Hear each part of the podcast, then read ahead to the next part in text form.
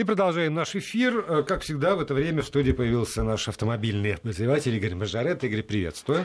Добрый вечер. Я напомню всем слушателям э, Вести ФМ, эм, что можно присылать свои вопросы по поводу автомобилей, их бытования в, в живой среде, среди людей, или наоборот, бытования людей среди автомобилей. 8 903 170 63 63 это номер для тех, кто пользуется WhatsApp и Viber. 8 903 170 6363. Если удобно присылать смс-сообщение, то тогда короткий номер 5533 и слово «Вести» в начале текста, чтобы это все пришло к нам сюда в студию, а мы начнем разговор о последних событиях, которые все обсуждают. Ну, наверное, э, сегодня вот это вот 33 тысячи рублей э, за то, что ребенок э, как бы ребенок вел машину на оживленной трассе, все-таки тетя должна будет заплатить. Хотя у меня возникает вопрос. Вот сидит ребенок у нее на коленях. Ну, понятно, что он не сам же, он там сидит на водительском кресле. Ну да, конечно. Под контролем, ноги у нее на педалях, руки у нее, вот, ну, если не на руле, то там, в непосредственной близости от руля. За что штрафовать-то бедную девушку? Она так ребенка приучает к автомобилю. Ну, она вот так не думает совсем. То есть Нет, она, она вообще не, не думает, не это думает понятно, совсем. Да. Это понятно. Вообще мне вызывают э, просто ступор какой-то люди, которые ради лайка готовы вот на все. Вот она вот э, выложила это в интернет, чтобы получить там какое-то количество лайков.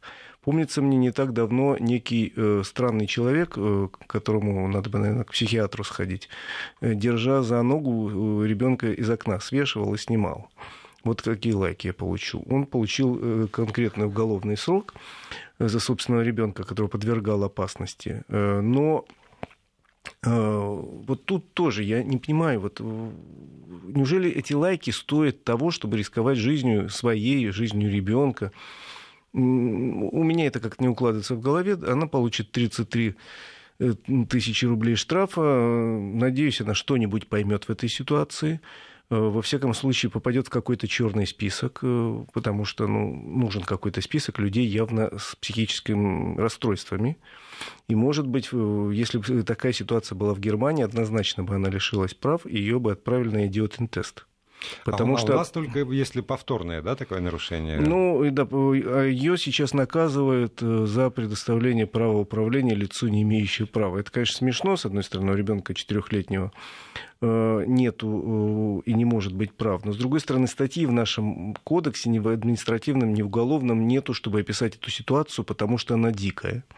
Потому что она есть, странная. У нас же есть какая-то, я там небольшой знаток, но прочитал, что у нас есть даже наказание для несовершеннолетнего, который там садится за руль автомобиля. Ну, не для четырехлетнего ребенка, ну, конечно. Хотя формально, 30, формально 30 тысяч можно... ему, 30 тысяч ей было бы уже 60, уже было бы веселее. Кресло, но да. еще раз говорю, у нас нету такого вот наказания, потому что такие вещи прописать в законодательстве невозможно. Ну, невозможно описать, я говорю, поступок человека, который за ногу собственного ребенка держит за окном и снимает это, радостно ржет. Э, в Германии есть идиотин-тест. Человек лишается прав на основании того, что он просто вот э, неадекватен. И чтобы получить права обратно, ему надо пройти э, серьезный курс Э, переобучение, э, работу он должен проходить с психологом, может быть, с психиатром, его врачи обследуют, а потом сдать тест, который очень тяжело сдается, причем за деньги. По-моему, если мне память не изменяет, каждая попытка сдать и делать тест, а его можно сдавать не каждый день, стоит что-то около 300 евро. Могу ошибаться, может быть, больше. Ну, просто я говорю, к сожалению, у нас нет, ну и прописать, как это, я не понимаю. Э, вот это. И, а ты знаешь, тут должна быть какая-то, может быть, в обществе какой-то настрой такой, потому что э, вот те люди, которые ставят лайк э, на вот эту, на этот ролик, тоже, мне кажется, очень странными. У нас, понимаешь, в чем дело? Можно прописать еще строже. Но если это барышня и многие еще вообще не задумываются о каких-то последствиях своих действий, то им не важно в момент, когда они это делают, штраф там 30, 60, 300, 3 миллиона. Вот это вообще в голову не входит. Они просто об этом не думают. Ну, и как заставить да. человека думать? Либо ты его с детства приучаешь, что надо думать все время, либо ты ему все время говоришь, что думать не твоя забота, за тебя думают другие, а тогда сталкиваешься с тем, что он не думает никогда, у него это место атрофировалось. Увы, я э, могу вернуться к другой аварии, которая потрясла всех два дня назад, мы обсуждали ее в эфире Вести, где э, водитель сбил на пешеходном переходе в Новой Москве, в коммунарке, э, женщину с ребенком, переходившую улицу по пешеходному переходу, причем женщина в реанимации, а ребенок пятилетний, э, увы. увы. Вот. И я вчера общался с вице-мэром Москвы и говорю, вот, вот как так, почему вот там три полосы движения в каждую сторону не было светофора. Ну, он говорит, ну, во-первых, там будет светофор завтра, что называется. Там угу. не было ни одной аварии реально на этом месте. Ну, действительно, на каждом пешеходном переходе невозможно поставить светофор, Почему? потому что движение остановится, извините. Почему? Ну, движение становится, они ставятся светофоры. У нас есть, может быть, кому-то покажется э, ужасным, но у нас есть ГОСТ на сегодняшний день, который говорит, что обязательно светофор должен появиться на пешеходном переходе, где в течение года произошло э, три ДТП с пострадавшими пешеходный переход, еще раз говорю, их рисуют для того, чтобы предупредить водителей и пешехода. Но на каждой, вот реально, нигде, ни в одной стране мира не стоит на каждом пешеходном переходе светофор. Потому что рассчитывают на то, что соображает, вот в голове что-то есть у водителя, в голове что-то есть у пешехода. На этом пешеходном переходе, уверил меня э, вице-мэр Лексутов, уже не дожидаясь результата расследования, ставят, хотя это первая авария в этом месте – светофор. Но э, раньше по поводу этого пешеходного перехода не было никаких жалоб, и ДТП там не было. Но что касается водителя, меня, конечно, потрясла вот какая цифра. Выясни... Ну, он арестован, э, задержан. Выяснилось, что у него с начала года 45 штрафов за превышение скорости и выезд на полосу для общественного транспорта. Он несся по этой самой коммунарке со скоростью несколько выше, чем, ну, не сильно превышение, но, во всяком случае, любой нормальный, адекватный человек, приближаясь водитель к пешеходному переходу, как требуют правила, наверное, притормозит на всякий случай, тем более, что с другой стороны я видел видео, плотный поток машин, и из этого плотного потока машин, медленно двигающийся, может выйти человек, что и случилось. 45 штрафов в течение вот 10 месяцев. Э, вообще по правилам игры такого человека должны были, ну, однозначно, по, по правилам игры в любой западной стране лишить прав просто изначально, а может быть э, при таком количестве штрафов э, и наказать более серьезно, огромным штрафом, лишением прав. Я могу апеллировать к немецким правам, ну, к правилам движения, к любым западноевропейским. У нас можно 45 нарушений, 45 превышений скорости за 10 месяцев. Значит, каждую неделю он превышал скорость или выезжал на полосу общественного транспорта. Ну, ты знаешь, если бы вот это был первый, я бы удивился. А поскольку мы тут еще последние года полтора, по-моему, непрерывно говорим про стритрейсеров, и тоже всплывало, когда 45 это еще не рекорд штрафов за, за год и неоплаченных штрафов, и это тоже ни к чему не приводит. Пока Потом... у нас э, мы говорим о том, что вот надо принять э, статью хотя бы об опасном вождении, ничего подобного депутаты почему-то не принимают. Вот пока подвисла с прошлого года статья «Опасное вождение» в КОАПе. И вот человек, у которого 45 нарушений, ездит спокойно, совершенно уверенно и с большой скоростью. Э, у нас с прошлого года подвисла статья, э, я ничего не имею против, которая говорит о том, что если у человека критическое превышение числа опасных нарушений ПДД, он лишается прав. Условно говоря, если человек 10 раз в течение там, года превысил скорость на 40 км в час, наверное, ему не надо ездить. Если он там неправильно припарковался 10 раз, ну, это его проблема, он заплатил 10 раз штраф. Но когда он ездит с большим превышением скорости, ну, платит штраф, ну, что заплатил, ну, о чем мне? Видимо, денег много. По поводу э, светофоров я бы все-таки хотел уточнить. Вот э, недалеко от моего дома есть школа. Э, и светофор там появился на моих глазах. Совсем не потому, что там было три правонарушения, а потому, что там возникла инициативная группа родителей.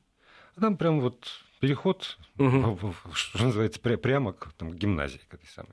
И э, поскольку школа, видимо, непростая, э, они добились того, что установили светофор вот на этом самом переходе, для того, чтобы э, дети спокойно могли по этому... И это, это, понимаешь, это не магистраль в шесть полос. Это одна такая вот улочка, которая отходит от проспекта Мира в сторону. В общем, в общем-то там на никакого деле... потока нет. Нет, я подожди, я, я закончу свою эту самую Хорошо. пространную мысль. В минувшие выходные у меня здесь в студии была Ксения Мишонова, полномоченная по правам ребенка Московской области, которая рассказала, помимо всего прочего, что в Московской области теперь после этой вот аварии во дворе, когда там условного да. это, это называется пьяный мальчик. Я Который прошу прощения пьяный, у всех, да. конечно, он не был пьяный, но чтобы всем было понятно, о чем речь.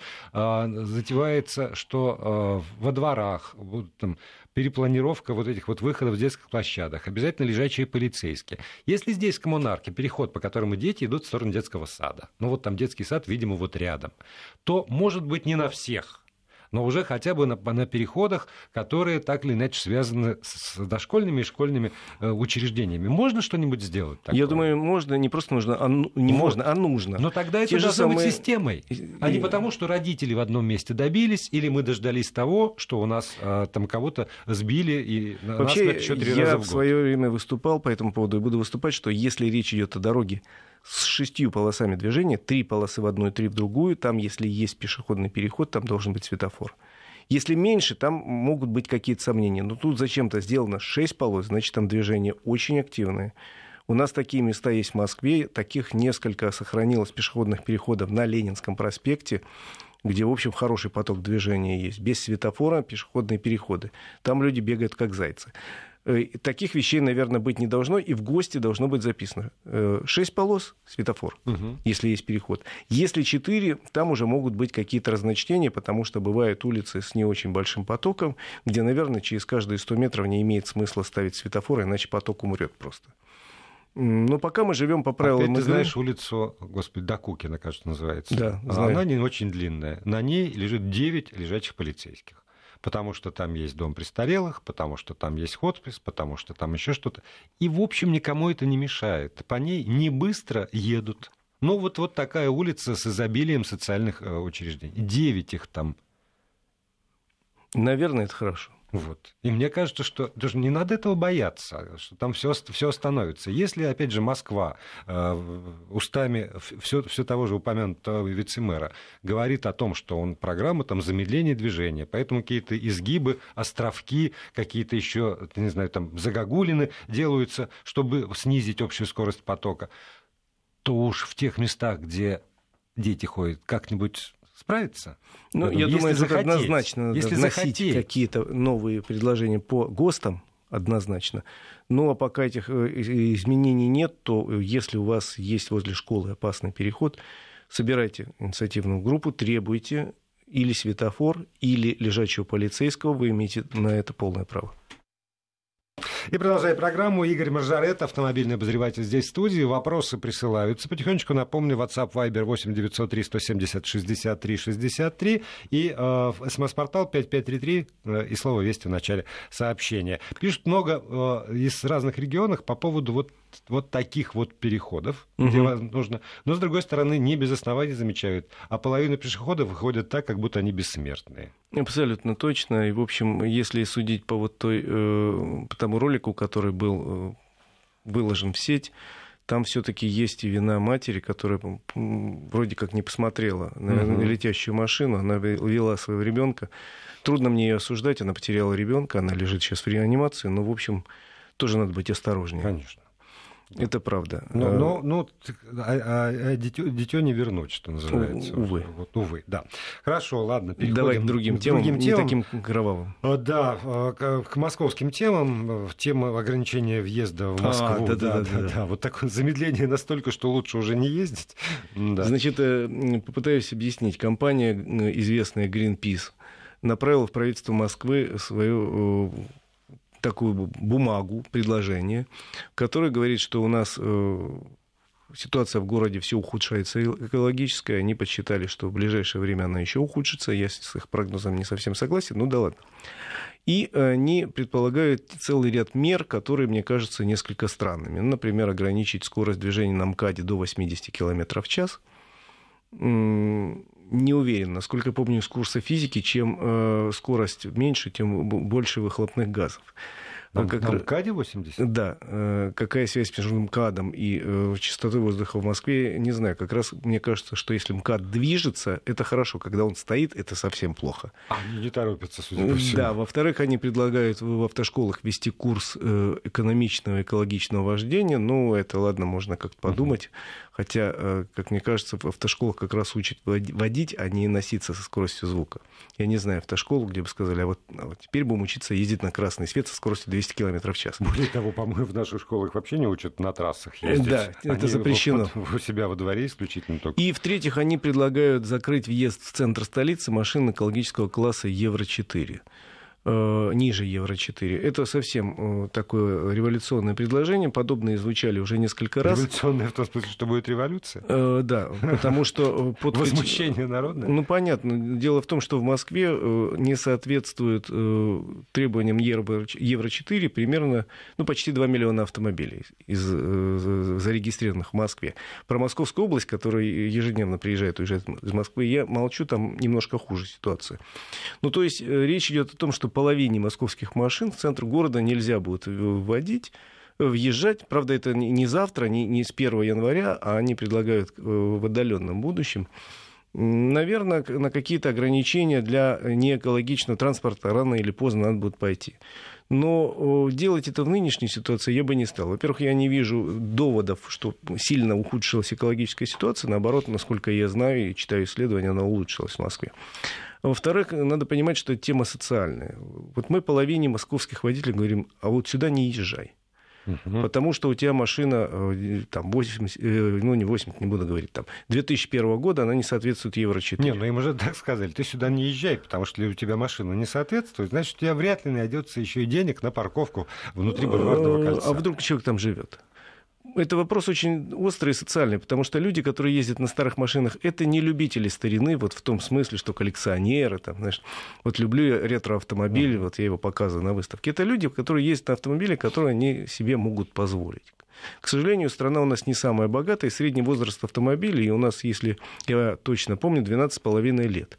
И потому что мы любим вот именно вот, вот копейку свою обожаю, как мне ее дедушка оставил, вот я на ней езжу, вот в память о дедушке. А потому что люди не очень богатые. Надо понимать, что эта мера, если будет введена, очень сильно ударит по социально незащищенным людям, поэтому вроде как правильное решение ограничить въезд в город. И такие меры есть во многих европейских городах, но и там они очень тщательно и взвешенно подходят к ситуации, при том, что они побогаче-то будут.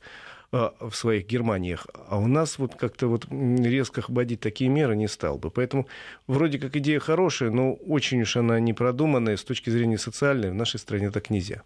Вот по поводу социальных мер пишут люди. Нужны компенсации от автомобилистов тем людям, у кого нет машины. Я могу сказать, такие компенсации есть. И в и большом количестве. И называются они, например, акцизный сбор на бензин. Есть и налоги транспортные, да. есть и те деньги, которые мы, автомобилисты, платим за парковки и так далее, они все идут в городской бюджет, в местный бюджет, так что э, в этом смысле автомобилист э, человек, на которого местная власть должна молиться, потому что он непрерывно э, платит, платит, платит, в отличие, платит, допустим, да. от велосипедиста, который не платит.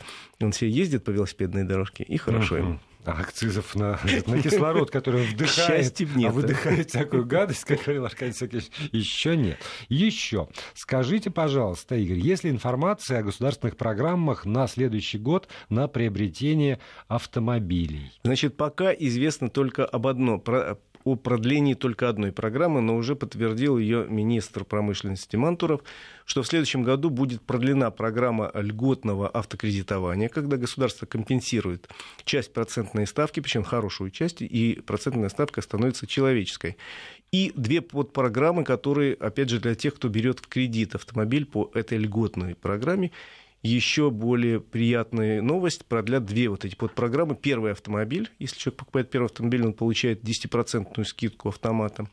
И э, э, семейный автомобиль. Если у человека есть двое несовершеннолетних э, детей, он находится со своей женой в браке, вот, требует свидетельства о браке, свидетельства о рождении детей, то он может тоже получить 10% скидку. Вот эти программы будут продлены в следующем году. Про программу э, обновления автопарка пока еще ничего Что не известно. Дискриминация страшная. А вот так. А почему в браке-то обязательно? Ну вот требуют свидетельства о браке. Уже по этому поводу кто-то нам а если в эфир писал. Дети э, вписаны.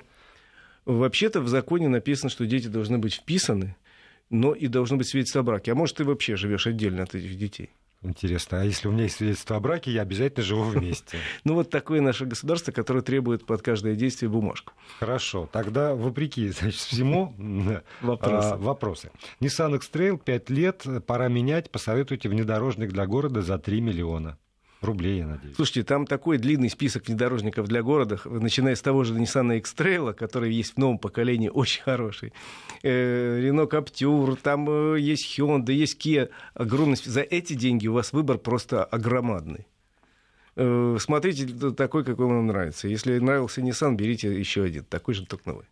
Все-таки доверчивые люди.